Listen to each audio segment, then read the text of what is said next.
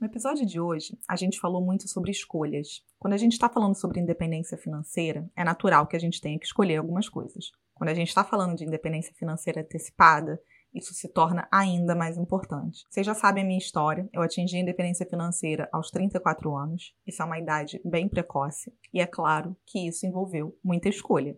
E muita escolha acompanhada, sim, de muita renúncia. Mas será que isso foi um fardo para mim? Será que foi uma vida onde, quando eu olho para trás, eu me arrependo? Bom, eu já posso assegurar que com certeza não é uma vida que eu acho que tem que ser um objetivo de todo mundo. Mas acho sim que quando a gente sai do automático e quer objetivos um pouco, digamos assim, audaciosos, a gente passa a ter que escolher mais. A gente não necessariamente vai ter tudo que a gente quer, mas aquilo que a gente quer, o que, que eu preciso escolher para isso? Bom, a gente também trouxe algumas técnicas, algumas táticas, algumas abordagens que ajudam a gente encontrar esse famoso equilíbrio entre conciliar presente e futuro. Cada escolha é uma renúncia, isso é a vida.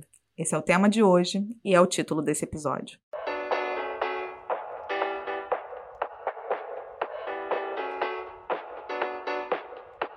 Falar sobre dinheiro é muito mais sobre as nossas escolhas do que sobre matemática. Talvez você deva falar sobre dinheiro, um podcast para quem quer alcançar a independência financeira, feito por uma carioca que já chegou lá e uma paulistana que está no caminho. Eu sou a Vitória Giroto. E eu sou a Carol Frigério. Aqui, falar de dinheiro não é tabu e a gente ama. Bora?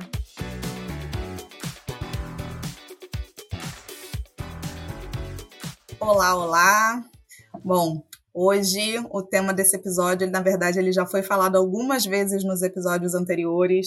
Já olhei, já usei aí essa frase do chorão de cada escolha uma renúncia é a vida.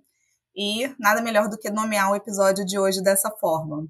Contei aí um pouquinho da um pouco da minha história aí na introdução, a gente vai falar bastante sobre esse tema hoje, mas essa ideia, na verdade, ela veio de vocês. A Vicky abriu uma caixinha de perguntas para pedir ideias e sugestões aqui para o pod. A gente já fez um episódio com duas perguntas e hoje a gente achava que esse merecia um episódio inteiro que era para dar exemplos do que, que a gente entende como ser equilibrado entre abrir mão para pensar no futuro e, enfim, viver o dia de hoje. A pessoa pediu explicitamente exemplos do que, que vocês entendem que é equilibrado abrir mão para pensar no futuro. A gente achou essa pergunta tão complexa, mas ao mesmo tempo tão importante, que imagina responder ela numa caixinha de um minuto no Instagram. Impossível, né? Isso aqui vai render um episódio inteiro para começar um pouco a conversa, eu estava até me preparando, quem viu os episódios hoje, isso sempre vai no futuro, né? Mas quem estava vendo os, os, stories, na verdade, episódios não, os stories hoje, viu que eu estava me preparando um pouco para esse episódio, porque grande parte dele está sim sendo influenciada por um livro que eu estou praticamente terminando. Tô até meio assim de falar o nome dele aqui, ele, ele infelizmente ele só tem em inglês, mas eu tô meio assim porque eu acho que é um livro perigoso se você lê ele no momento errado ou com a mentalidade errada. Mas vou me arriscar aqui e vou falar. Ele se chama Die With Zero, então ainda não é uma recomendação, embora eu esteja gostando muito, depois eu faço essas ponderações. E pelo nome, traduzindo, Die With Zero é Morra com Zero. Ou seja, se a gente veio tanto falando quem você quer ser quando envelhecer, ou o que, que você quer fazer para o seu futuro, eu estou indo agora nesse extremo oposto, entre aspas, vou falar bastante sobre isso, que é morra com zero, ou seja, não leve dinheiro para o caixão, apesar da gente nunca ter defendido isso aqui. E por que, que eu estou lendo isso? Justamente para pegar pontos cegos, para pegar pontos cegos da minha mentalidade, que é uma mentalidade muito poupadora de forma, como a Vicky já falou, né, que eu vim com o gene, o gene da, enfim, não sei se é bem o isso, chip. mas o chip, isso, o chip é, não sei se é bem isso, mas o fato é que eu sempre fui assim e eu quero tentar pegar alguns pontos cegos. Deixa eu parar de falar um pouco. Vi que tá animada pro episódio de hoje. Nossa, eu tô muito. É, falei pra Carol antes da gente começar a gravar, tava com saudade, faz um tempinho que a gente não grava, então tô mega feliz de estar aqui. Eu amo essa pergunta porque eu, como uma pessoa ex super consumista e ex-endividada, eu tenho uma relação com o consumo que é diferente da Carol, né? Eu tô todo dia, todo mês, a cada salário, me esforçando para fazer o melhor possível com aquele dinheiro. Assim, não é uma coisa fácil e natural para mim, é sempre um, um esforço. E a natureza desse esforço é justamente essa pergunta que a, a pessoa mandou na caixinha, né? Que é tipo, quanto faz sentido gastar agora ou não em prol de um benefício futuro? Essa é a pergunta de um milhão de dólares. E, e não só a pergunta, mas é o comportamento, né? Porque uma coisa é você falar, ah, não, eu sei que eu preciso poupar é, eu sei que eu deveria gastar menos, mas na hora do tchan, entendeu? Na hora de você ter o impulso de gastar, ou de você pedir um delivery, ou de você fazer o que quer que seja, é difícil você pensar na aposentadoria, porque você já tá lá com. Você tá naquele.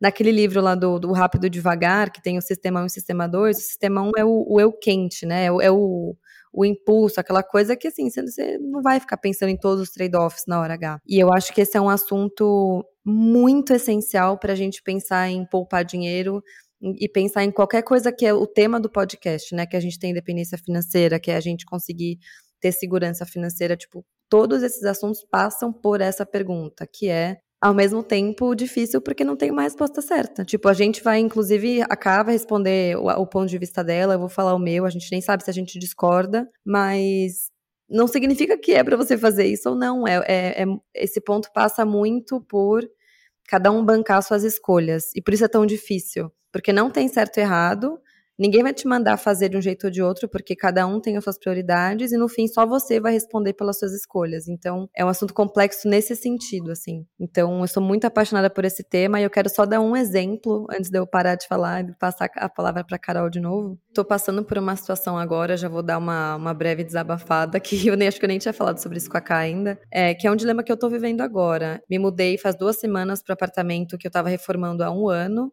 e aqui, abrindo um parênteses, a gente quer, inclusive, fazer um episódio sobre isso, né? Sobre a escolha de ter um apartamento, de financiar, de pagar à vista, de esperar. Acho que tem a ver bastante com o episódio de hoje também, né? Que é uma questão de realizar algo no presente ou esperar para realizar depois com mais tranquilidade.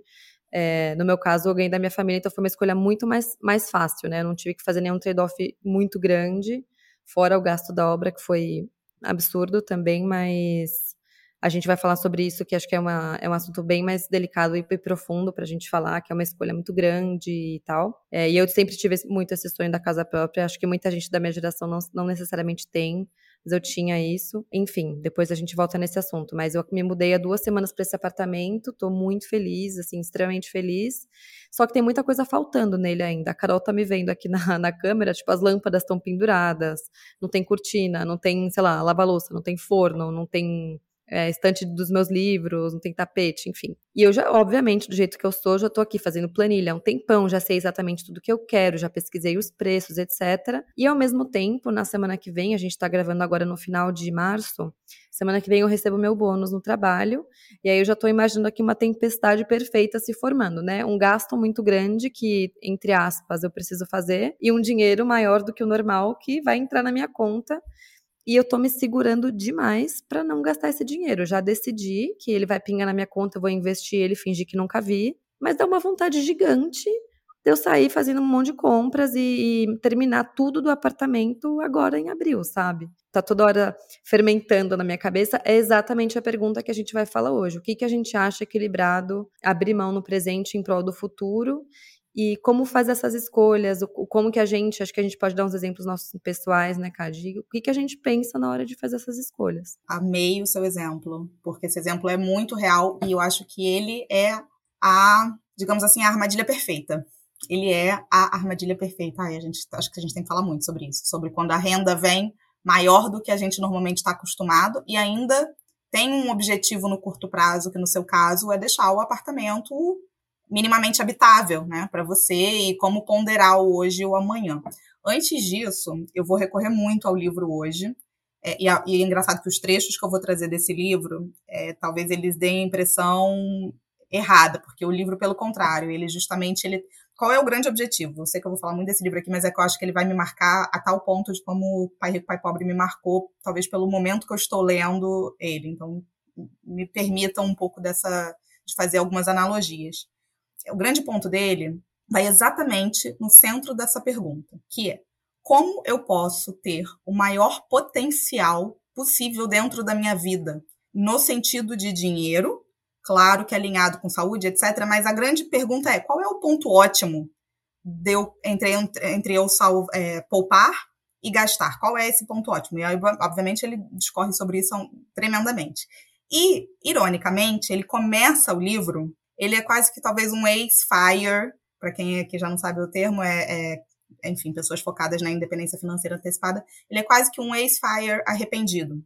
ele, ele fala do movimento até de uma certa, com uma certa repulsa, do tipo assim, ah, essas pessoas que, enfim, ficam adiando a vida em detrimento de poupar muito, ele fala com uma certa repulsa, mas conforme o livro vai evoluindo, você vê que no fundo, no fundo, ele tem a mentalidade. Ele só quis mostrar que a gente adiar recompensas o tempo todo pode ser extremamente perigoso. O que eu, pelo menos particularmente, concordo em gênero, número e grau. A gente precisa estar tá apto a adiar recompensas, sim, mas dependendo do momento que a gente for adiar essa recompensa, a gente não vai ter mais estrutura física para lidar com essa recompensa. Então, esse é o primeiro ponto que tem que estar tá muito chave, eu acho, dentro da nossa cabeça. Ele traz um conceito, sabe, bucket list, que, que é a lista de desejos? Vocês devem estar acostumados a ouvir bucket list, ah, é minha lista de desejos, viajar para as Filipinas, nadar com tubarão-baleia, é, saltar de paraquedas, é toda essa, essa lista de desejos. A gente está muito acostumado pela, pela sociedade que a gente vive a pensar nessa lista de desejos. E o que, que a gente quer fazer com essa lista de desejos? Check, check, check, check. E aí, conforme a gente quer dar o check na lista de desejos, a gente olha aquelas legendas maravilhosas e aqueles posts Instagram, Instagram, Instamangra, Ih, foi, gente, do Instagram. Instagramáveis. Perfeito, obrigada. Vitor. Não, e gente, tuba, nadar com tubarão, você é louco, isso aí não, pelo amor de Deus. Eu nadei com tubarão baleia nas Filipinas. Meu Deus!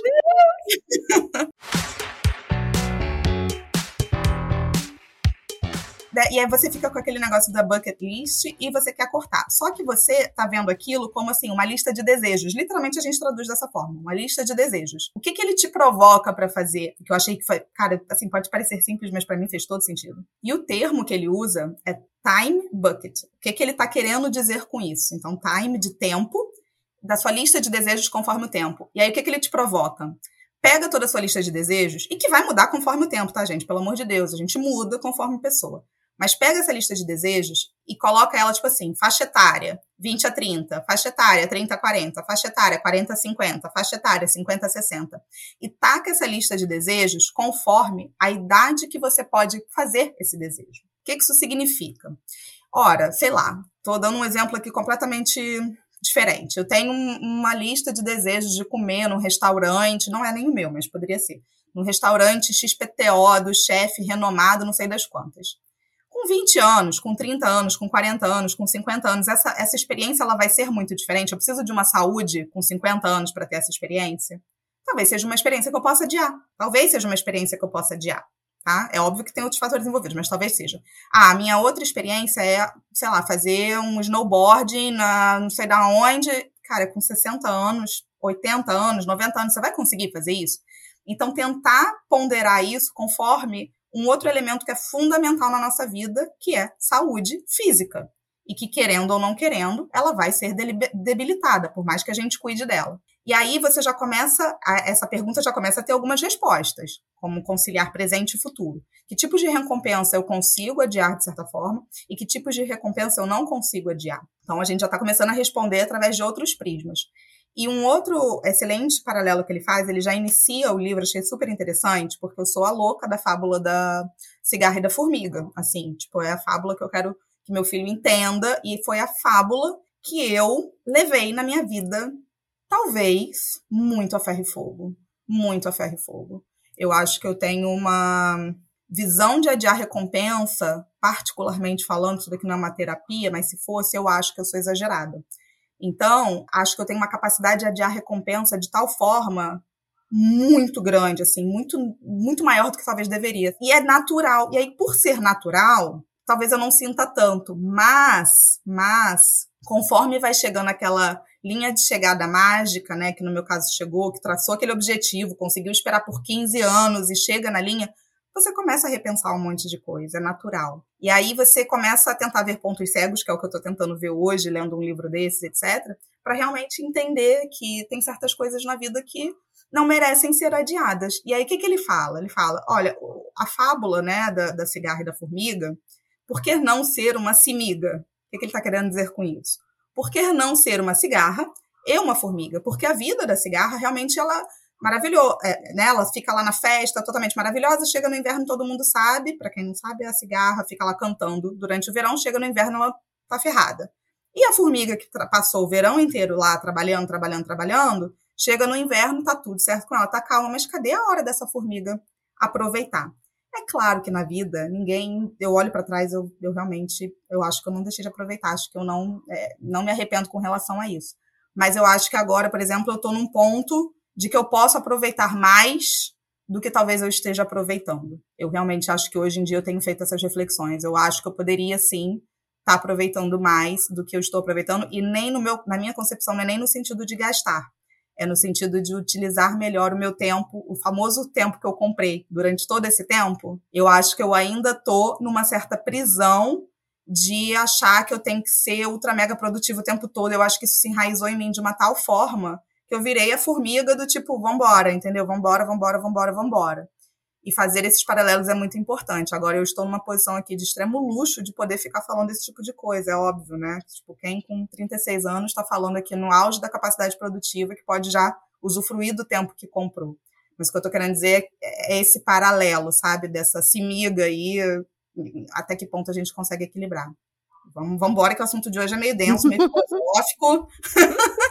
o último foi denso porque o penúltimo, não sei agora qual que foi o, o, publicado antes. Era denso porque era uma reserva de emergência. Agora é denso porque é uma sessão de terapia, a gente vai chorar depois. Mas eu primeiro eu amei esse esse paralelo da da Simiga. e aqui eu acho que é, eu sou a, a, cigarra tentando ser mais formiga e você é a formiga tentando ser mais cigarra. Então, olha esse match maravilhoso. Mas o, que eu fiquei pensando, né, enquanto você foi falando, primeiro é que eu amo essa analogia, mas porque é, para mim era uma coisa, tipo, eu tinha inveja da formiga. Porque para mim era difícil ser formiga. Então sempre eu olhei para isso falando: caramba, eu queria sentir esse senso de urgência que a formiga tem, mas eu não tenho. E aí, por isso que eu falo do seu chip, né? Que para você, acho que você consegue ter essa.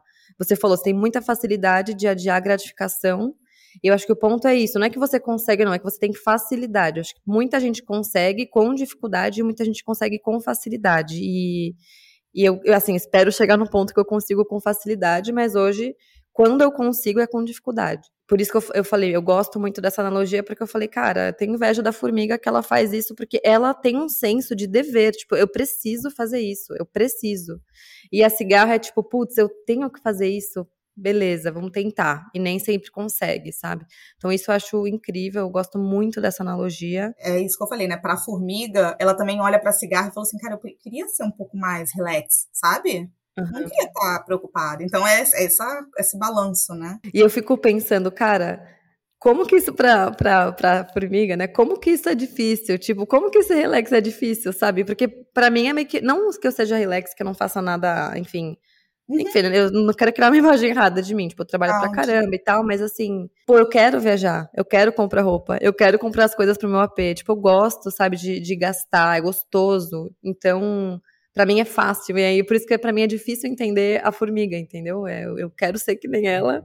E tô aqui tentando, né? E, na verdade, você tocou num ponto crucial. Deixa eu fazer um parênteses, não é desse episódio aqui, não, mas acho que você tocou num ponto crucial.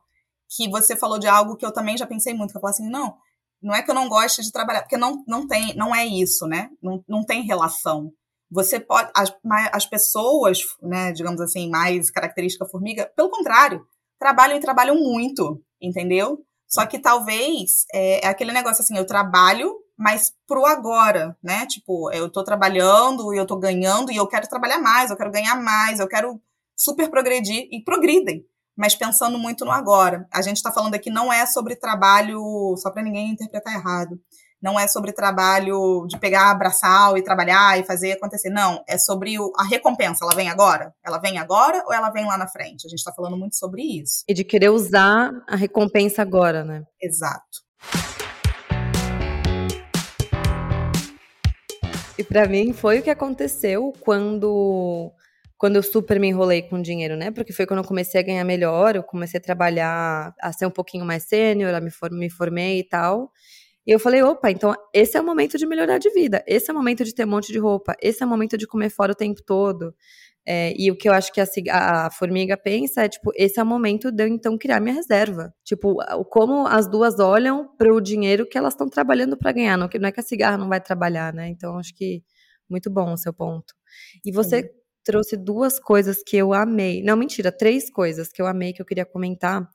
Uma é que você falou desse time bucket, tipo, eu preciso fazer isso agora ou dá para eu fazer isso no, na década seguinte, ou até de me dividir de cinco em cinco anos, talvez, enfim, porque 10 anos é muito tempo. E eu amei, porque principalmente, quero saber se isso faz sentido para você, cara, mas no meu caso, principalmente com redes sociais, a gente vê os outros realizando coisas que a gente não tem a menor ideia de como que estão as finanças deles. E aí a gente acha que. E ainda mais porque agora, assim, sei lá, existe hoje Airbnb, existe é, Quinto Andar, existe é, o próprio, enfim, a própria Uber, tipo, delivery, e, e viajar é muito mais fácil, né? Existem hoje, sei lá, 15 anos atrás não tinha esses, esses sites que você procura passagem, ele, ele compara mil passagens, ou existia, sei lá, mas acho que era menos comum, não sei.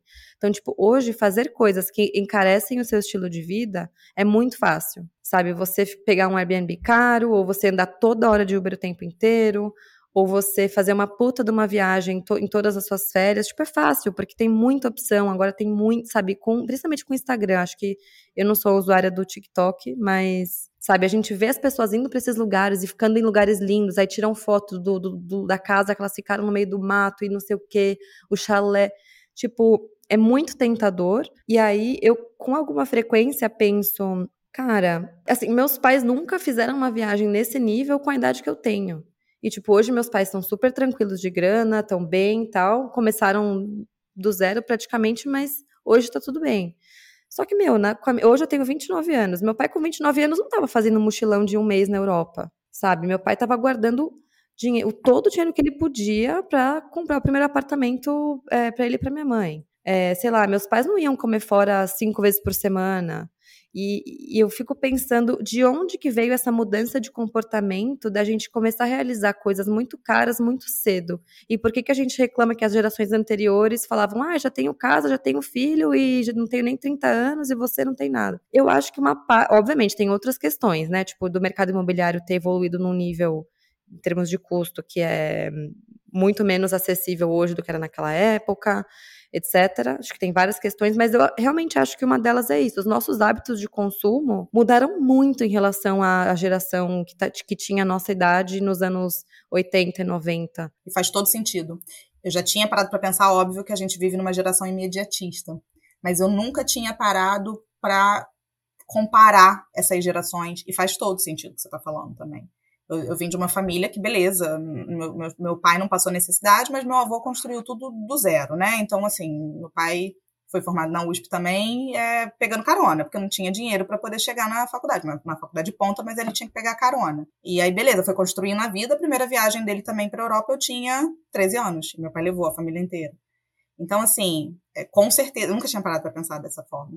E eu não acho nem que, ah, então a gente não pode ter melhores coisas do que o nosso pai. Claro que pode, óbvio, óbvio que pode, né? Se tudo der certo, as gerações serão cada vez mais prósperas. Se as gerações souberem como lidar com o dinheiro, a tendência é que as gerações venham a ser mais prósperas, é porque normalmente as gerações não sabem lidar com dinheiro, quebram no meio do caminho, e aí começa todo o, o, o a embaralhar tudo.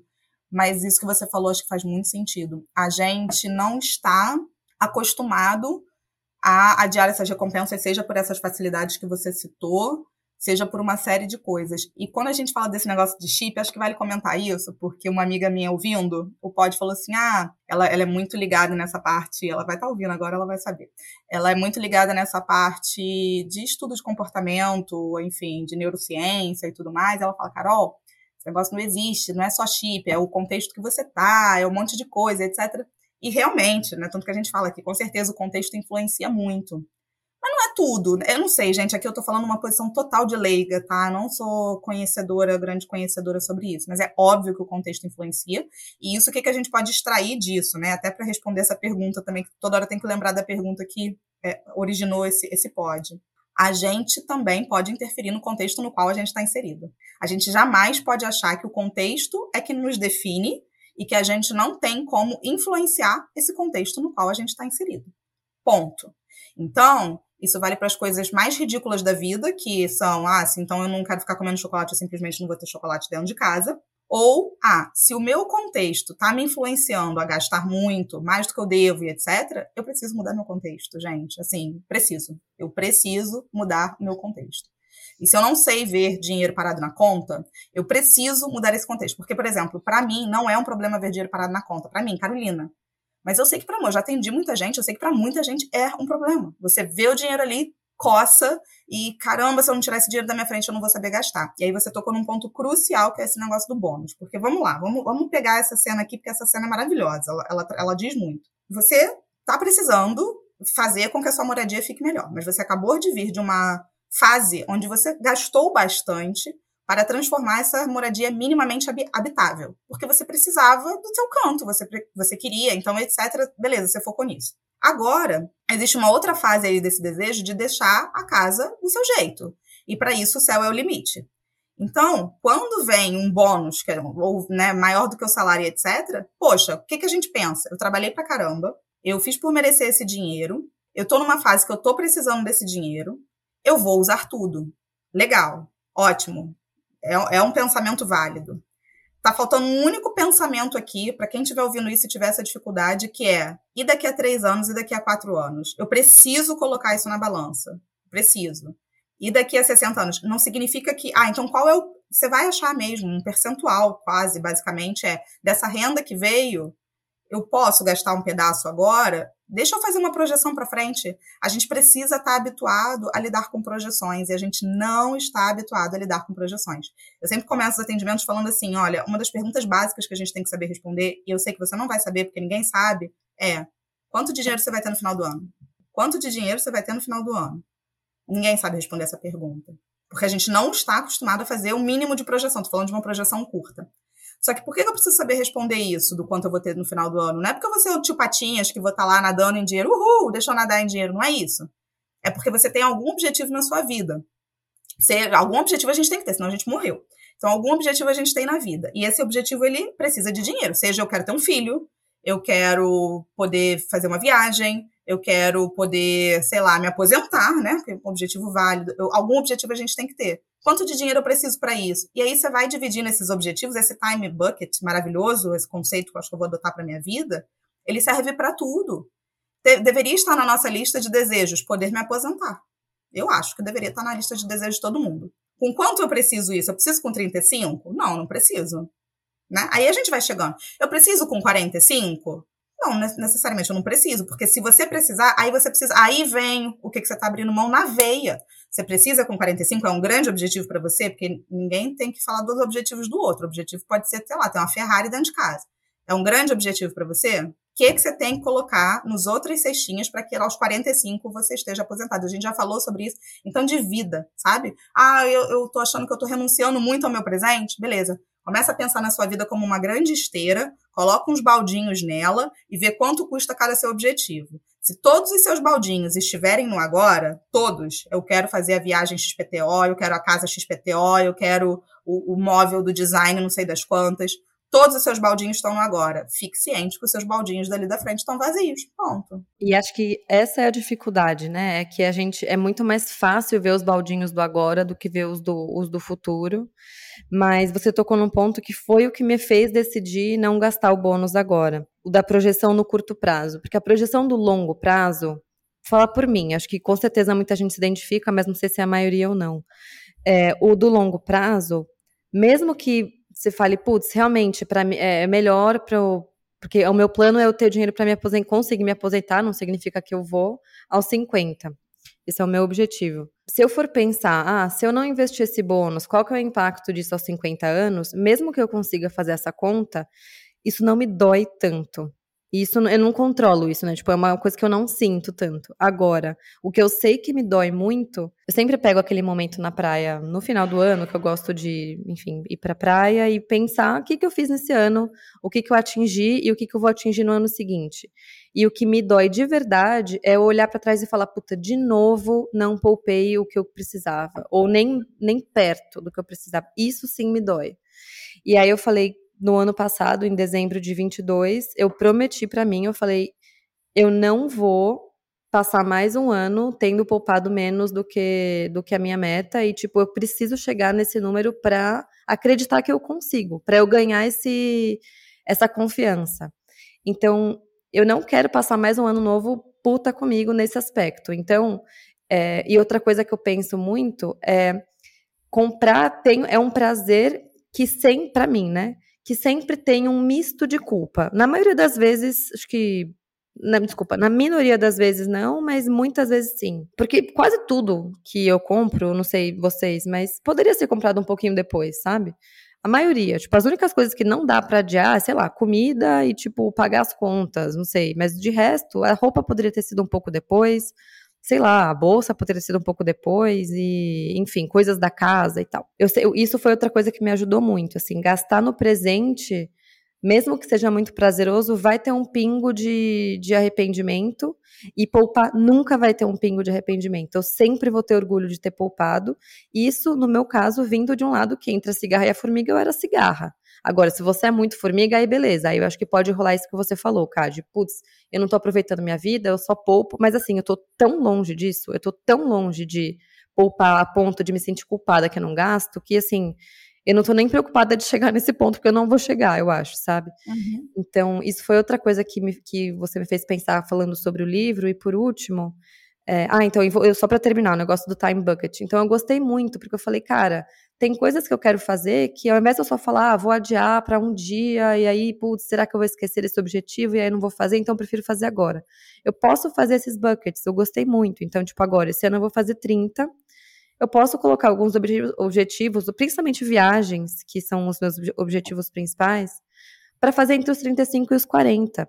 E isso me fez pensar, ou dos 40 até os 50, sei lá, não precisa ser agora. Tipo, agora eu tenho que, por mais alguns anos, terminar de pagar essa reforma, tenho que terminar de mobiliar o apartamento, tenho que fazer o, a parte grossa, assim, do começo da minha reserva, né? Porque eu tô ainda, em, em anos, eu tô no começo da minha da minha jornada de investimentos, que eu comecei do zero em 2019, como eu falei para vocês. Em 2019, porque você já tinha feito a reserva, né? Vi que é bom salientar, porque tem muito, você já estava com a sua reserva de emergência constituída, certo? Você Não, tá em 19 foi quando eu terminei de pagar minha dívida. Eu comecei minha reserva de emergência em 19. Tipo, eu. Ah, eu, eu começado em 17, entendi. Não, em 17 eu me endividei e eu terminei de pagar em 19, então é super recente, né? Super importante então, você falar isso, as pessoas acham que é um movimento de estalar de dedos. Não. E para mim é muito bom, porque pensar nesses buckets, isso me tira ansiedade. Eu falo, cara, eu posso fazer várias dessas coisas, mas o meu objetivo nesse, nesse período de cinco anos é atingir X. E aí, no outro período, eu posso fazer essas outras viagens e tal. E aí, isso me lembrou uma terceira coisa que você falou do bucket list, que é quando a gente faz uma lista de mil coisas que a gente quer fazer, o nosso cérebro já começa a querer dar check em todas aquelas coisas. E eu me peguei pensando nisso porque, onde eu trabalho, quando você atinge cinco anos de empresa, você pode fazer um sabático de um mês, remunerado. E assim, é o sonho de todo mundo lá. Quando entra, fala: caraca, um dia eu quero chegar no sabático, não sei o quê. E eu tô no meu quarto ano agora. Não, desculpa, eu estou vivendo o quinto ano agora. Então, em janeiro do ano que vem, eu completo cinco anos. E aí, óbvio, eu já comecei. Ai, meu Deus, será ano que vem eu vou estar aqui ainda na empresa, eu quero fazer o sabático, não sei o quê. E um mês é, de viagem, viagem não, né? Um mês sem trabalhar, que praticamente todo mundo pega esse mês e viaja, deu uma sensação de uau, posso fazer tudo que eu quiser, posso ir para vários lugares, lá, lá, lá, lá. E aí eu comecei a pensar, e acho que nas férias eu também acabo sentindo isso, tipo, ah, para onde eu vou nas férias? E eu sempre tinha uma lista de vários lugares para onde eu queria ir. E ter essa lista me dava uma sensação de eu, é, assim, não é se eu vou, é para qual que eu vou, porque a lista tá aqui, eu preciso ir ah, vai ser um lugar mais caro, vai ser um lugar mais barato, mas eu tenho que ir, não. E não vou mentir, eu acho que uma boa parte disso é ver pessoas no Instagram postando fotos em lugares incríveis. Então, teve um dia que eu falei, meu, é, para que, que eu tô querendo fazer esse sabático em, em, sabe, em X países ou em X lugares Tipo, eu não, eu não tô desesperada para ir para esse lugar ano que vem. Tipo, eu, eu vou para um, assim, eu vou escolher um lugar que eu gosto muito, ou eu vou, sabe, calma. Tipo, o mundo não vai uhum. acabar em 2024, eu espero, sabe? calma. Então, o meu ponto é, só para fechar, ter esse bucket list para mim é muito legal, porque, pô, viver é sonhar, viver é planejar, viver é, né, tipo, constantemente. Só que isso estava me dando uma ansiedade de eu ter que fazer logo essas coisas. E aí o último ponto que você trouxe que é para fechar que tem a ver com isso é que você falou: "Ah, pô, você abriu muito, abriu mão de muita coisa por muitos anos, 15 anos e tal". E eu lembro que quando eu tinha 20 e poucos no, no, nos meus primeiros estágios e tal, eu pensava muito no, nossa, né, você só, só se vive uma vez, eu só vou ser jovem uma vez, então, pô, ou vou viajar agora, mesmo que meio endividada ou meio gastando o que eu não posso, mas, pô, eu só vou ter 23 anos uma vez. Aí depois, não, mas eu só vou ter 25 anos uma vez. Não, mas daqui a pouco eu vou ter 30, então essa é a minha hora de aproveitar. como se, tipo, com 30 anos eu fosse uma idosa, sabe? Como se com 30 anos eu nunca mais fosse viajar. Querida, com 30 anos eu tô ganhando o dobro, o triplo do que eu ganhava antes, eu posso viajar muito mais. E por que, que eu tava achando que aquela era a minha hora de viajar?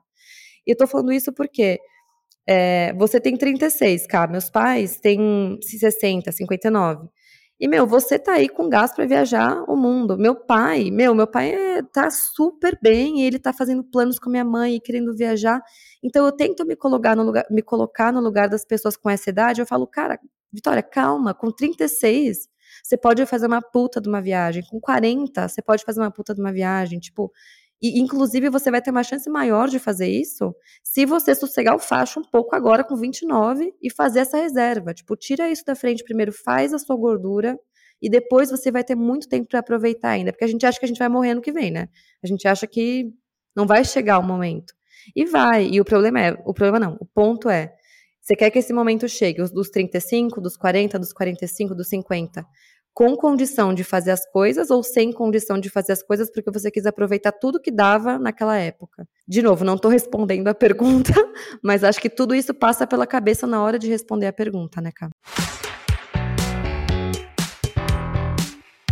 Isso que você falou agora leva para um outro conceito super importante na economia, que é da teoria da utilidade do dinheiro.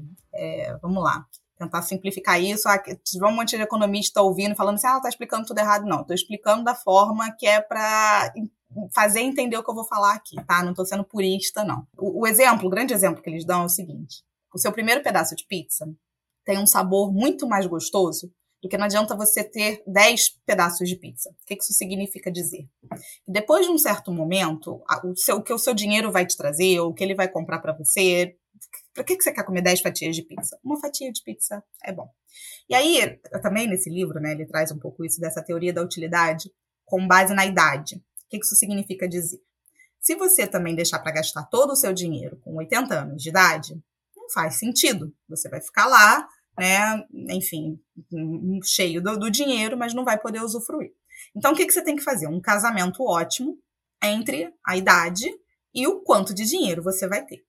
E aí, já fazendo a ressalva, e por que eu não indico esse livro para todo mundo, apesar de eu estar muito apaixonada por ele, mas eu não indico ele para todo mundo, porque ele já começa falando no, no, no livro seguinte, ah, da, da, história do amigo dele que deixou tudo e basicamente torrou tudo que tinha mais um pouco e pediu dinheiro emprestado para fazer um mochilão, porque só se vive uma vez, na, né, aos 20 e poucos anos, e que ele não foi para poder trabalhar, ele tinha essa mentalidade, como eu falei, a mentalidade mais de longo prazo na época, e que ele não foi para poder poupar e que ele se arrepende disso. Aí ele fala assim: ah, eu me arrependo disso, não sei o quê.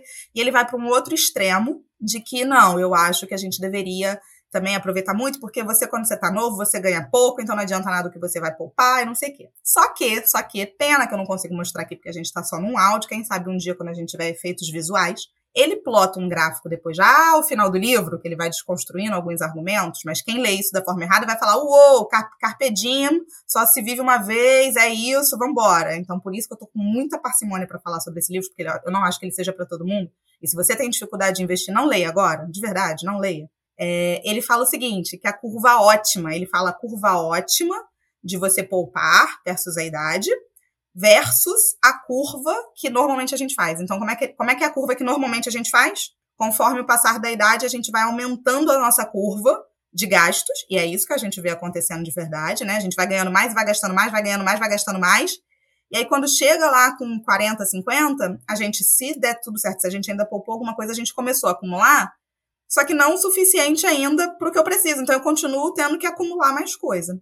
Sendo que o ideal seria, nesses primeiros anos de vida, eu acumular mais. Vida não, né? De vida profissional. Eu acumular mais. Vai ficar difícil de visualizar aqui, mas pensa assim: ah, eu tô acumulando mais nesse, nesse estágio, porque quando eu chegar nos 40, nos 50, nos 30 e tanto, né? Nosso áudio produtivo vai nos 30 e tanto, que a minha renda aumenta, eu dou um pico nessa curva e ainda continuo tendo uma vida muito boa, porque eu já, né, enfim, eu dei um pico nessa curva. O que, que, eu, que, que eu tô querendo dizer com isso? Que pode ter ficado meio confuso mesmo, então eu vou sintetizar aí. O nosso pico produtivo, que vai dos 30 aos 50, deveria também dar um montante maior, ali por volta dos 40, do que eu tenho acumulado se eu fiz esse dever de casa desde cedo. Aí você tá ouvindo a Carol agora falando assim, pô, mas ferrou, porque eu não fiz, e agora? Ferrou, não fiz, então o que que acontece? Tá tudo perdido, vou gastar tudo? Não, Mas isso é um recado importante que a gente precisa tangibilizar, que é um pouco do que a Vicky estava falando aqui. Se eu tinha um pensamento lá no passado de, oh, só vivo agora e etc., eu preciso fazer um pouco de esforço agora. Não tem como fugir disso. Eu, seria leviano da minha parte falar assim, não, gasta mesmo, porque depois quando chegar aos 60 você vai recuperar, não vai. De alguma forma, a gente precisa tentar, né, se eu não, não tenho isso dentro de mim, eu preciso tentar ser um pouquinho dessa formiga aí e incorporar isso. A gente está tentando nesse episódio dar algumas técnicas, algumas formas de pensar, mas o que eu quero dizer é que estar nesse auge, auge produtivo hoje, se você fizer o trabalho bem feito, te permite ainda gastar dentro desse, desse, dessa parte produtiva. Essa teoria da utilidade é, ok, quando chegar com 80 anos, o dinheiro não tem o mesmo valor de hoje. Isso é verdade, a gente precisa estar tá com isso internalizado. Não adianta querer achar que com 80 anos eu vou usufruir de tudo que eu investi. Mas, mas, essa, essa lógica toda de poder comprar o tempo de volta, etc., só para de pé, ela só para de pé se eu tenho minimamente um patrimônio da onde eu possa desacumular. Ou seja, né, eu tenho que falar desse desacumular. Eu tenho foco na acumulação e aí eu posso desacumular, que hoje é um pouco dessa virada que eu estou vivendo e que eu estou sentindo dificuldade. E o livro fala um pouco sobre isso. Assim como as pessoas têm dificuldade para poupar porque é um hábito tão enraizado de gastar e para virar essa chave é difícil, quem tem uma mentalidade muito poupadora, e eu atendo pessoas assim também, né? Apesar de ter os dois, eu já tenho atendimento de pessoas que falam, cara, eu tenho às vezes dificuldade para gastar meu dinheiro. E o que, que falta para a gente gastar nosso dinheiro? Faltam algumas projeções e alguns objetivos pré-definidos com tempo. Porque, apesar dele ter falado sobre esse negócio que eu amei, do time bucket, quando eu vi que foi falando assim, ah, eu, tenho uma, eu tinha uma lista dos lugares que eu tinha para viajar. Eu também tinha, desde cedo. Eu já já falei aqui, né? Eu já tive um Instagram de viagem e dentre um dos motivos que eu parei de usar esse Instagram é porque as pessoas me interpretavam de forma errada. Ah, Carol só viaja, não sei o que. Eu falei, gente, as pessoas estão entendendo tudo errado, porque é completamente contra o que eu penso, os meus valores, aquilo estava me afetando de tal forma que eu parei. Mas como é que eram as viagens? Era o meu bucketzinho. E eu separava exatamente assim, ó. Viagens que eu consigo fazer nova que custam barato. Eu fui para Nova York uma vez pela empresa, que era tipo, tinha. O nome é horrível, gente, mas fazer o quê? Era esse o nome. Tinha um blog que vendia um PDF, uma amiga minha vai lembrar disso, que era é, Nova York para mãos de vaca. E aí era, era o nome, era Nova York para mãos de vaca. E tinha um, um, um PDFzinho. Mas o que, que ele estava querendo dizer ali? Cara, você não precisa gastar um rio de dinheiro em Nova York para aproveitar Nova York. Tá? O nome era esse, mas o, o intuito do PDF era esse. Você pode aproveitar Nova York de uma forma barata. E na época eu tinha 22 anos e eu poderia ficar nos lugares super. Gente, eu já estava trabalhando também, já ganhava bônus, já fazia. Eu comecei minha carreira profissional muito nova. E não, eu falei, cara, agora é a hora que eu tenho disposição para ficar em albergue, agora é a hora que eu tenho disposição para gastar pouco, agora é a hora que eu, que eu posso fazer essas coisas, com 40, com 50. Então eu fazia esse, esse time bucket meio que intuitivamente, mas dessa forma. Ah, eu só vou fazer uma viagem internacional legal, sei lá, depois de seis, oito anos já poupando. Não é porque eu era, tinha 26, 28, mas é porque eu comecei a poupar muito cedo. Aí a pessoa vê e fala assim, ah, ela com 26, 28. Mas não era, porque eu já comecei a poupar muito cedo. Então eu fazia. Essas viagens eu, eu, eu preciso fazer antes de ter filho, então eu já pensava isso com muito tempo. Vou adiar o projeto filho, no meu caso, o, quanto eu achar que eu devo adiar, porque eu quero vivenciar essas coisas antes de filho. Depois, agora, as minhas viagens com filho vão ser completamente diferentes. E depois, as minhas viagens idosa vão ser completamente diferentes. E depois. Então, a gente pensar nisso. O que, que eu preciso fazer hoje? O que, que dá para fazer hoje? E ver valor nisso. Olha, olha o paralelo. Eu fui para Nova York também pelo trabalho. Eu acho que eu tinha 22 ou 23 também. Só que eu fui com a cabeça, uau, vou para Nova York, vou comprar coisas, vou passear, vou pra Broadway, não sei o quê. E é isso que eu falo quando eu falo do chip, sabe? Olha isso, muita coincidência, eu não sabia que você tinha ido. É. Claro que eu fui, estourei o cartão, né? Óbvio. E eu fui pela empresa também, Vicky. Eu fui pela empresa. Muita coincidência isso. Uau. E então eu quero comentar uma, algumas reflexões que tem a ver com isso que eu tenho tido recentemente. Uma delas é, acho que até falei disso num episódio anterior, que quando a gente faz uma, uma viagem ou tem alguma experiência, uma compra, sei lá, de numa época, num momento que a gente não deveria fazer aquilo, financeiramente não faz sentido naquele momento, o gosto daquela experiência, para mim, pelo menos, é diferente. Porque daí durante a viagem você está se preocupando com dinheiro, porque você tá tipo, putz, isso aqui era o valor que eu podia ter poupado, ou caramba, a fatura disso daqui depois vai doer e etc. Então, fazer coisas ou comprar coisas com essa mentalidade tira o prazer um pouco daquela coisa, ou muito até, né? Ou, talvez tire muito o prazer daquele momento.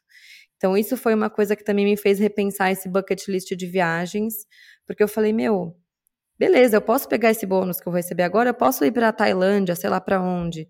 Mas, cara, eu não vou curtir, eu vou me sentir muito culpada, porque eu sei que esse dinheiro não deveria ter sido gasto com isso agora. Então, acho que isso é uma coisa, assim, entender que se você fizer isso no momento em que você pode fazer isso com muito mais tranquilidade em relação a dinheiro, a experiência vai ser 10 mil vezes melhor, sabe? Tipo, você quer fazer tudo isso agora e ficar o tempo todo preocupada com dinheiro? Tipo, você quer comprar esse carro, você quer comprar não sei o quê e ficar puto quando chegar a fatura do cartão?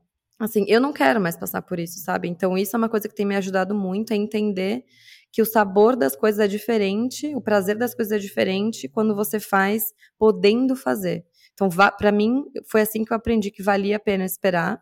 Até comentei aqui que a primeira viagem que eu fiz para Bahia, que eu fui com uma amiga é, em 2020, eu fiquei muito feliz porque a gente se planejou com antecedência, eu, fui, eu fiz tudo dentro do orçamento.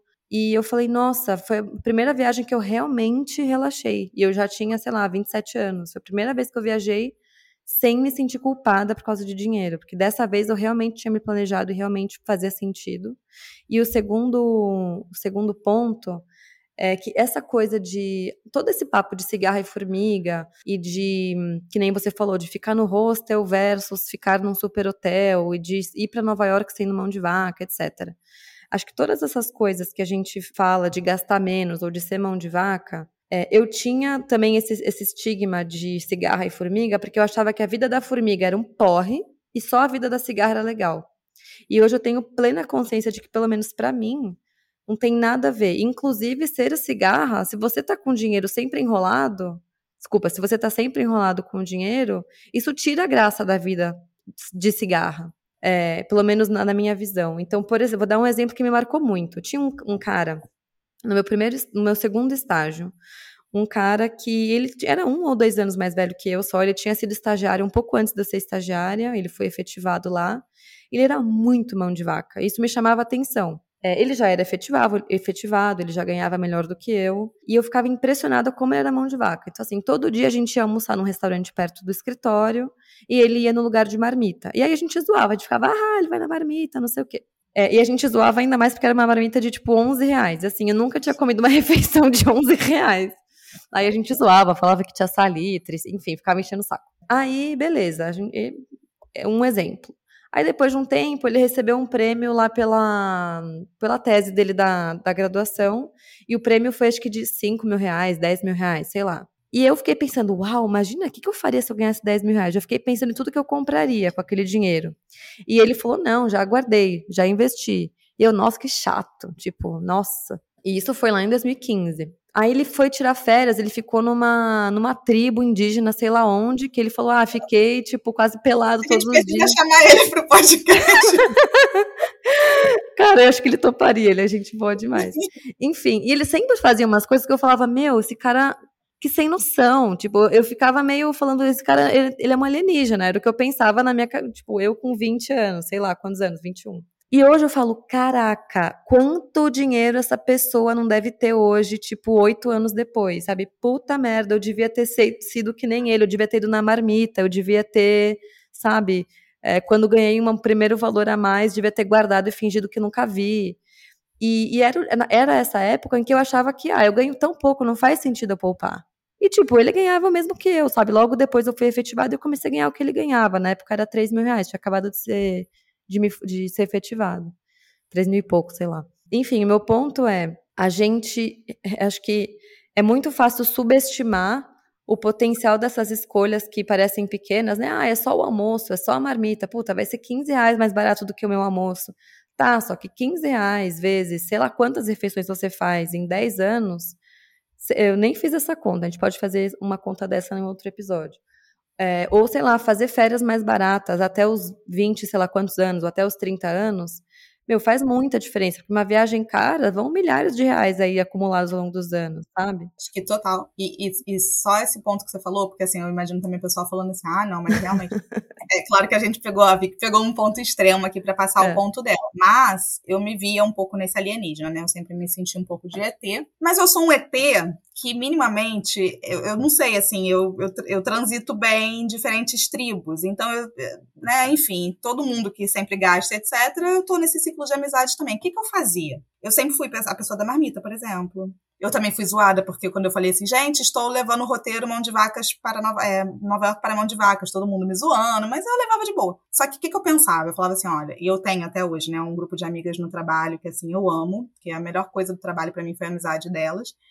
E eu falei assim, eu não quero me privar de ficar com elas, de almoçar com elas. E então a gente tinha um almoço de lei, agora mudou um pouco, mas ainda assim a gente tenta manter de alguma forma. A gente tinha um almoço de lei que era toda sexta-feira. Cara, aquilo para mim, a é, é, aquilo para mim, assim, estar com elas, a presença delas, etc., era algo que eu valorizava muito na minha semana. E que se eu não fizesse naquele momento da minha vida, eu ia me arrepender. Eu ia me arrepender dos tempos, de, to de todo o laço que eu, é, né, que eu fiz com elas. Mas eu preciso estar todos os dias almoçando com elas? Não, e nem elas almoçam todos os dias. Então eu não preciso estar todos os dias almoçando com todo mundo. Eu vou almoçar com as pessoas que eu realmente quero almoçar. E é uma vez na semana. E quatro vezes na semana, sim, eu levava a marmita. Não só para a questão da economia, mas porque, enfim, eu era mais fitness, aproveitava para resolver um monte de coisa. Então concorda que você não precisa nem, sabe, ser o extremo ou não ser o outro? Aquele almoço ia me privar de um momento que eu não teria mais no meu futuro? Sim, ia me privar. Então eu vou fazer isso. E sabe o que é mais legal? Eu até nem reclamava tanto, mas vira e mexe, quando elas queriam um lugar muito caro, eu era sempre a pessoa que falava assim, gente, ah, pelo menos não dá. Ou se era aniversário de uma, então beleza, tranquilo. E hoje, hoje é muito legal, porque hoje eu não falo mais nada. E elas mesmas falam entre si, ah não, gente, vamos maneirar, esse aqui tá caro. Ah não, gente, vamos não sei o que, não, não, não. Não, não vai dar. Quer dizer, em algum momento essa consciência vai brotar. Melhor que ela brote o quanto antes, né? Pra gente depois não ficar usando o tempo fora da gente. E tem um ponto aqui, Vicky, que eu acho que vale a pena a gente falar, que eu até coloquei aqui como exemplo, que eu acho que daí vai responder muito a pergunta de hoje, né? Lembrando que a pergunta foi para dar exemplos do que, a gente acha razoável deixar de fazer hoje para fazer no futuro. Vou dar um exemplo aqui para todo mundo. Se você deixar de fazer uma viagem para Bahia, tá? A Bahia que está aí super na moda, né? Vai deixar de fazer uma viagem lá para Trancoso, para Bahia hoje. E se for viajar aqui, quem é do Rio, para Arraial do Cabo, ou quem é de São Paulo, sei lá, para alguma praia do litoral de São Paulo que não seja super cara. Tá deixando de ir para Bahia para viajar para um litoral aqui pertinho de casa. Para daqui a cinco anos você poder viajar, sei lá, para Fernando de Noronha e para Bahia. Você vai fazer duas viagens, sendo que hoje seria uma viagem. Você acha que mais vale uma viagem para Bahia hoje ou vale mais uma viagem para Bahia e para Fernando de Noronha daqui a cinco anos com a mesma quantidade de dinheiro que você pagaria hoje?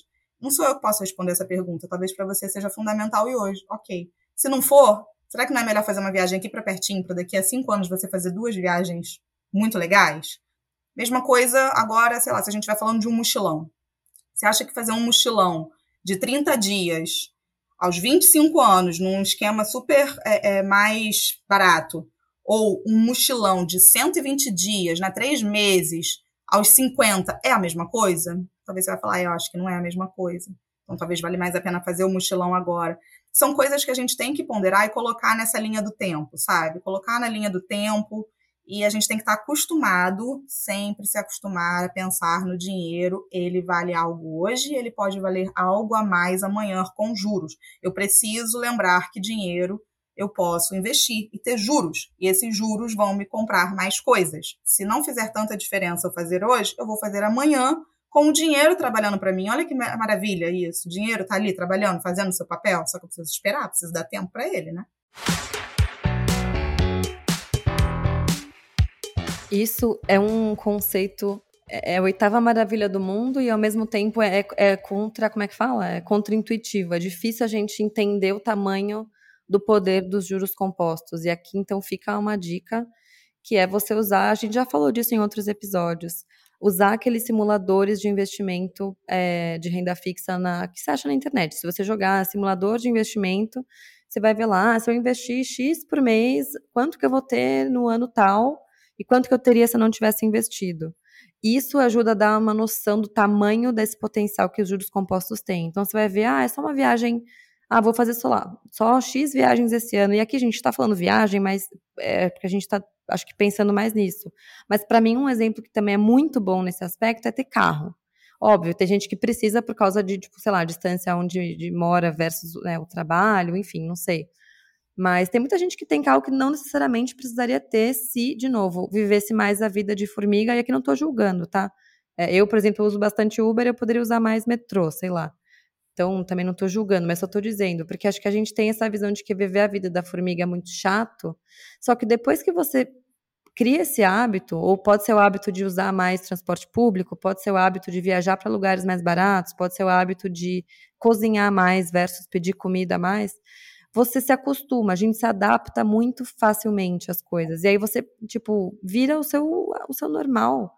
E aí você para de sentir que essa é a vida de formiga. Isso só é a sua nova rotina, sabe? É, e eu, assim, isso era o que eu tava, que eu queria comentar, que eu comentei lá atrás, né? Que eu sempre achei que a vida da formiga é chata. Depois que você se acostuma, por exemplo, a cozinhar mais versus é, pedir comida, você se acostuma e não, você não sente, você fala, não, eu tô vivendo sim uma vida mais barata do que eu tava vivendo antes e tá super de boa. Inclusive, tô comendo bem melhor. E é um momento que eu adoro, é um momento que eu fico lá ouvindo meu podcast, sei lá. Mesma coisa transporte público.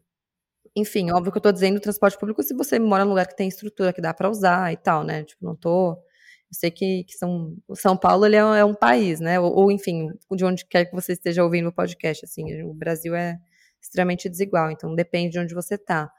Mas meu ponto é, é ou, ou, assim, ao invés de falar de trocar, vai, o carro para transporte público, é o carro mais caro pelo carro mais barato.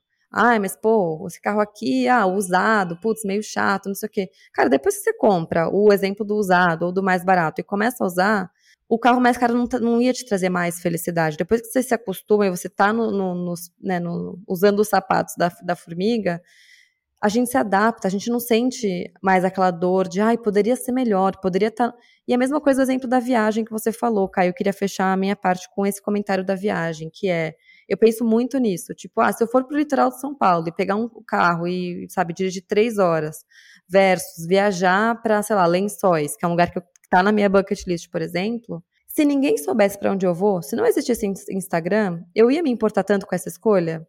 Sinceramente, a minha resposta, minha, só minha, não. Para você talvez sim, mas é, porque para mim, quando eu tô de férias, eu me importo muito mais em ficar na natureza, ficar na rede, ficar lendo tomar sol e tomar água de coco. Eu posso fazer isso numa praia que eu vou gastar mil reais, sei lá, mil quinhentos reais numa semana de férias, ou num lugar que eu vou gastar dez mil reais numa semana de férias.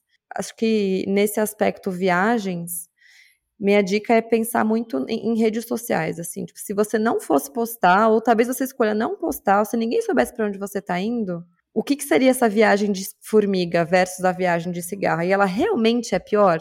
Na maioria dos, da, dos casos, a minha resposta é não, ela não é pior. É, inclusive, você vai curtir mais porque você vai estar menos culpada de gastar um valor tão grande, caso não seja o momento de gastar um valor tão grande. A teoria da utilidade que ele utiliza é que quanto mais dinheiro você tem, mais bem-estar você vai passar a ter. Então, ele tá, assume essa premissa, né, em muitas teorias econômicas, é que quanto mais dinheiro, maior o meu índice de bem-estar. Se eu tiro essa premissa, porque para mim, Carolina, essa premissa ela vai até um certo ponto, tem muita coisa que dá bem-estar e que não envolve dinheiro, você já tira toda essa teoria por terra. Então, o que, que eu quero dizer aqui? A gente, às vezes, acha né, que algumas coisas, como a Vicky falou, vão trazer mais bem-estar para a gente, ou qualquer coisa do tipo, porque vão ser mais caras. E, obviamente, isso não tem relação. E muitas vezes a gente é surpreendido. Vou dar outro exemplo meu da minha vida. Viagem, para mim, depois de um certo momento da minha vida, até um certo momento não era prioridade, depois passou a ser. Então, naquelas cestinhas de prioridade do que fazer, eu sempre tive um bolso muito claro para isso, porque eu não ia deixar de viajar durante 20, 30 anos da minha vida para usar só lá na frente. Para mim, não fazia sentido. Só que eu sempre achei que depois de ter filho, eu fosse gastar também um determinado volume assim, de dinheiro com viagem até mais caro por ter filho. E olha que engraçado os preços das viagens internacionais aumentaram muito, né? Depois da pandemia, muito, assim, tá muito, muito, muito caro viajar para fora. E eu comecei a olhar aquilo, assim, os preços, do quanto que eu ia gastar, e eu falei, peraí, eu vou estar tá com meu filho com dois, três anos, dentro de um, de um avião durante um tempão. Gente, nada contra quem viaja com criança, pelo amor de Deus. Eu era a pessoa que falava assim, ah, essas pessoas que deixam de viajar depois que tem filho. Não é isso que eu tô falando. Mas eu falava assim, para chegar lá, me estressar, e tem o horário da soneca, e tem o horário disso, tem o horário daquilo. Por que, eu não vou para uma praia no Nordeste? Óbvio, já é uma super viagem, não tô querendo menosprezar, não, muito pelo contrário, só tô querendo fazer o paralelo, porque o meu paralelo foi trocar uma viagem internacional para uma viagem nacional para o Nordeste. Muito mais barata, um terço do valor. E que depois eu falei assim: esse ano eu vou fazer a mesma coisa, porque foi tão maravilhoso, foi tão bom que eu não consigo me imaginar fazendo aquela viagem correria de 10 dias e, e andando por um monte de coisa, não sei o que, com o filho. Eu vou ter melhor bem-estar gastando menos, nesse caso. Não é nem assim, eu vou ter melhor bem-estar gastando menos. Então, e, as, e às vezes você fala isso, a pessoa já fala, ai, cara, pelo amor de Deus, vai gastar. Eu falo, vocês não estão entendendo. E depois muitas amigas minhas me deram razão, falando assim, você tem total razão, porque às vezes a gente gasta uma grana absurda para se estressar sabe? Por quê? Porque entrou num modelo mental de que tem que, tem o quê, porque eu tenho o quê, e porque eu sempre falei que eu ia fazer. Eu era a pessoa que falou que ia fazer isso. Eu, com seis meses já estava com viagem programada, veio a pandemia. E tem, a gente tem que se desconstruir também de vez em quando. Não é porque a gente colocou um negócio na cabeça, sabe, que aquilo é a oitava maravilha do mundo. Então vamos desconstruir esse é tal do equilíbrio do viver o hoje e deixar de viver amanhã, necessariamente ter que envolver deixar de gastar dinheiro. Isso não é verdade. Tem um post que uma vez eu fiz que foi 10 coisas que me trazem felicidade que não precisa de dinheiro. Gente, isso é tão real, sabe? A gente precisa se conhecer melhor para ver coisas que não estão atreladas ao dinheiro. Exercitar isso, exercitar isso é uma coisa muito boa que a gente faz para a gente mesmo. Tem um conceito de felicidade, não sei se você já ouviu falar nisso, Vicky. Felicidade eudaimônica e felicidade hedônica. Já ouviu falar nesses conceitos? Não. A gente pode fazer um episódio só para isso, é super legal. A felicidade hedônica era aquela. Isso é treinável, né, no cérebro. É aquilo que a gente tem que estar o tempo todo se dando é, pílulas de prazer, sabe? Tipo assim, ah, eu preciso comprar tal coisa, eu preciso comer tal coisa, eu preciso fazer não sei o quê. E você estimula o cérebro a pequenos prazeres. Parece um cérebro de criança, sabe? Que você tem que ter toda, todo momento alguma coisa para estar tá se sentindo bem.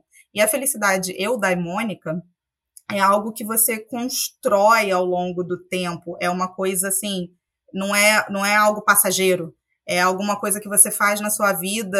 É, enfim, a gente pode entrar num episódio depois só para isso, mas desconstruir um pouco esse negócio também de que a felicidade estar em conquistar coisas o tempo inteiro e, e ficar dando check na vida, sabe? Exato, check, Nossa, check, check, check, check. Eu amei essa ideia, inclusive esse nome mesmo é muito bom, tipo 10 coisas que me trazem felicidade sem gastar, sei lá, acho que a gente pode falar quais são as suas 10 e as minhas 10. Vamos fazer uhum. isso? Vamos. Porque eu acho que tem muito a ver, eu gostei muito, muito, muito dessa ideia.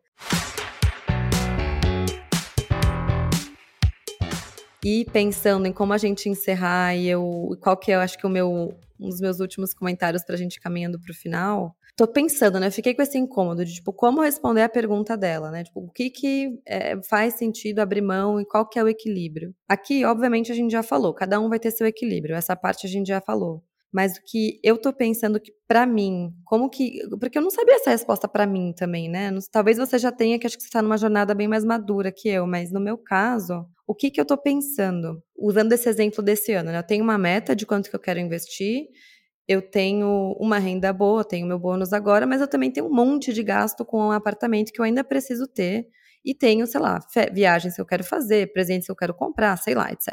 Minha vida, né? Os gastos do dia a dia. E para mim, é assim: o equilíbrio é, um, eu tenho um plano, tipo, eu já falei, o que eu quero é atingir independência financeira aos 50 anos. Então, para isso, eu tenho que atingir um valor investido esse ano, um valor investido no ano que vem, um valor né, investido no 2025, etc. Mas também esse plano não pode ser agressivo a ponto de eu viver no osso, sabe, sem ter nenhum prazer na vida. Então, isso, isso para mim não faz sentido. Tipo, ficar cinco anos sem fazer absolutamente nenhuma viagem, ou ficar três anos sem terminar de mobiliar meu apartamento. Isso para mim é, é um pouco extremo, no meu, meu exemplo. Então, o que eu decidi? Esse ano eu vou atingir meu valor investido e eu não vou comprar todas as coisas para apartamento que eu quero. Vou comprar só as muito, muito básicas. Ai, gente, começou um barulho aqui, não sei o que é essa coisa. Toda noite tem um barulho estranho, não sei o que é. Um dia eu vou descobrir, que eu não me acostumei com esse bairro ainda. Mas, então é isso. Para mim, assim, não pode, eu não vou cortar tudo que me dá prazer na vida, porque é igual dieta, né? Se, tipo, se eu nunca mais for comer um doce, a minha dieta vai durar um total de três dias. É, então tem que ser algo sustentável, né? Tem que eu posso, eu tenho que conseguir encaixar momentos de prazer e, e coisas que eu quero comprar ou fazer no meu orçamento, mas garantindo que eu vou bater a meta daquele ano. E aí a meta não pode ser algo extremamente agressivo a ponto de não conseguir. Então, assim, hoje a minha meta é factível, eu poderia poupar mais, Mas eu poderia poupar muito menos também se eu fosse se eu fosse comprar tudo do meu apartamento esse ano, por exemplo. É, eu tenho uma amiga, uma das minhas melhores amigas, ela mora nos Estados Unidos e a gente falou esses dias, ela, ah, você tem que vir para cá, acabei de me mudar para Los Angeles, vem para cá. Meu, eu fui ver a passagem para Los Angeles, a mais barata é 3.500 reais, mas tudo que eu for comprar lá, pagar, enfim, a, a alimentação e tal. Então essa viagem vai sair no mínimo, sei lá, 7 mil reais, é, 6 mil reais, não sei. Tipo, eu não tava nos meus planos de gastar 7 mil reais numa viagem de duas semanas esse ano. Então não vou. É, e tudo bem. Por quê? Porque minha meta é, bater essa, é fazer essa. bater minha meta de quanto que eu vou investir. Mas ainda assim eu posso comprar algumas coisas para o meu apartamento. Eu não vou fazer uma viagem para Los Angeles, mas eu vou fazer uma viagem de uma semana para Chapada com meu namorado. Então, assim, é um meio termo que me permite atingir minha meta financeira, mas que eu ainda consigo ter prazer. E aí o ponto é qual é o prazer que, que te satisfaz, né? Não precisa ser o. Tipo, para ter prazer, o que a Carol estava falando, não precisa ser a viagem mais cara. Não precisa ser o carro mais caro, não precisa ser, sei lá o que, mais caro, né? Então é tipo, como ter prazer e ainda assim conseguir bater sua meta. Então é, é chegar nesse pêndulo. Então, para algumas pessoas, sei lá, fazer uma viagem nas férias é, e, pra, e, sei lá, férias mais curtas num lugar barato é o suficiente.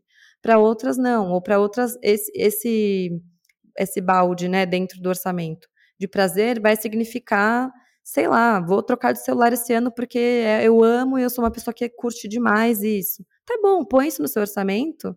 E do que, que você vai abrir mão então para conseguir bater sua meta financeira? Se você bater sua meta e comprar o celular ou sei lá, fazer a viagem, fizer a viagem que você quiser, ótimo. O que não dá é você fazer tudo o que você quer e aí não poupar.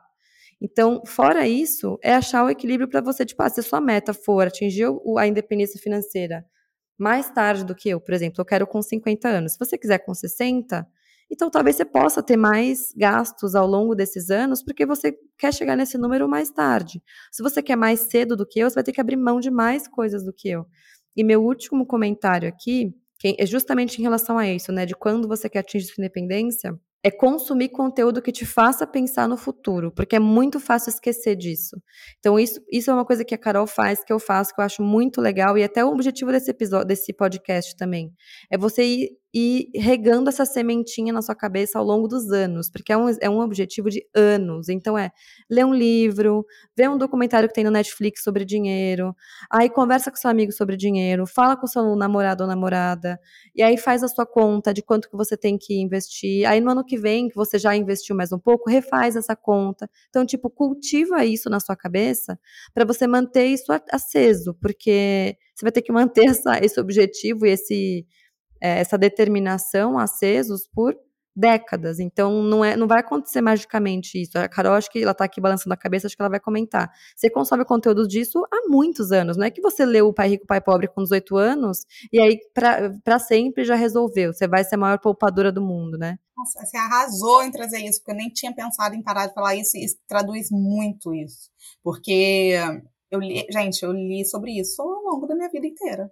Então eu tinha ali né, ou digamos assim, a Carol e a Vicky que eu gostava de ouvir e ficava ouvindo. E aquilo vai entrando na cabeça e vai internalizando, se é aquilo que você quer, óbvio, né? Se você não gosta de nada do que a gente falou aqui, tá tudo bem também, tá? Beijo, tranquilo.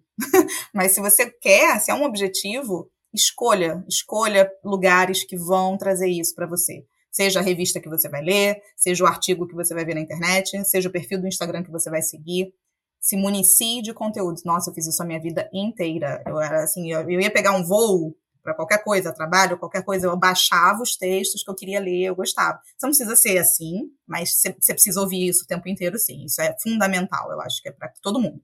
Você precisa estar tá cultivando. E respondendo também a pergunta agora, se eu tivesse dois minutos para responder essa pergunta, depois de tudo que a gente já falou aqui, aí eu consigo contextualizar melhor, vi que já bateu no ponto fundamental. A melhor forma para você saber o que é razoável para você equilibrar é saiba qual é o seu objetivo. Saiba qual é o seu objetivo final, tenha uma meta para isso e aí depois traga de trás para frente o que, que você também não quer abrir mão agora. Então, você vai fazer esse stick puxa entre a sua meta lá que você precisa no final e entre o que você não está disposta a abrir mão agora. E para isso, não tem outra forma senão ter um orçamento. A gente já fez episódio sobre isso e a gente tem que estar tá habituado. Eu sei que daí vai ficar um pouquinho mais técnico, mas assim, a fazer fluxo de caixa. O que é fluxo de caixa de uma forma muito resumida? Eu preciso ver as minhas entradas e as minhas saídas, né, baseado no meu orçamento, como um todo, numa visão de ano, para saber essa meta que eu posso estipular. Então a Vicky vai receber o, o bônus agora em abril, mas isso não é uma super surpresa para ela. Ela já sabia que ela ia receber esse bônus em abril. E ela também já sabia que ela tem uma meta até o final do ano. Então ela está disposta realmente a cumprir aquela meta, aquilo vai ajudar ela a saber agora se ela pode gostar ou não. Vamos supor que a meta da Vicky tenha sido feita considerando um bônus X e veio um bônus X mais 10. Ora, talvez ela possa gastar esse 10 caso aquela meta para ela já seja suficiente lá no final. Então a gente precisa ter intimidade com os nossos números. A gente precisa ter muita intimidade com os nossos números para essas decisões ficarem minimamente intuitivas. Essa intuição vem de olha para os seus números, faz ali essa ginástica do estica e puxa, vê o que, que para você é fundamental hoje. Eu estou no mesmo apartamento desde que eu me casei, há mais de 10 anos. Para mim, não é fundamental ter que me mudar. Eu prefiro poder viajar. Para outras pessoas, já falei isso aqui. Caramba, como assim? Você precisa de um apartamento maior, você precisa de um escritório, você precisa disso, você precisa daquilo. Não vai abrir mão e tá tudo bem. Mas essa pessoa, então, ela vai abrir mão de outra coisa. Cada escolha é uma renúncia à vida. É o nome desse episódio.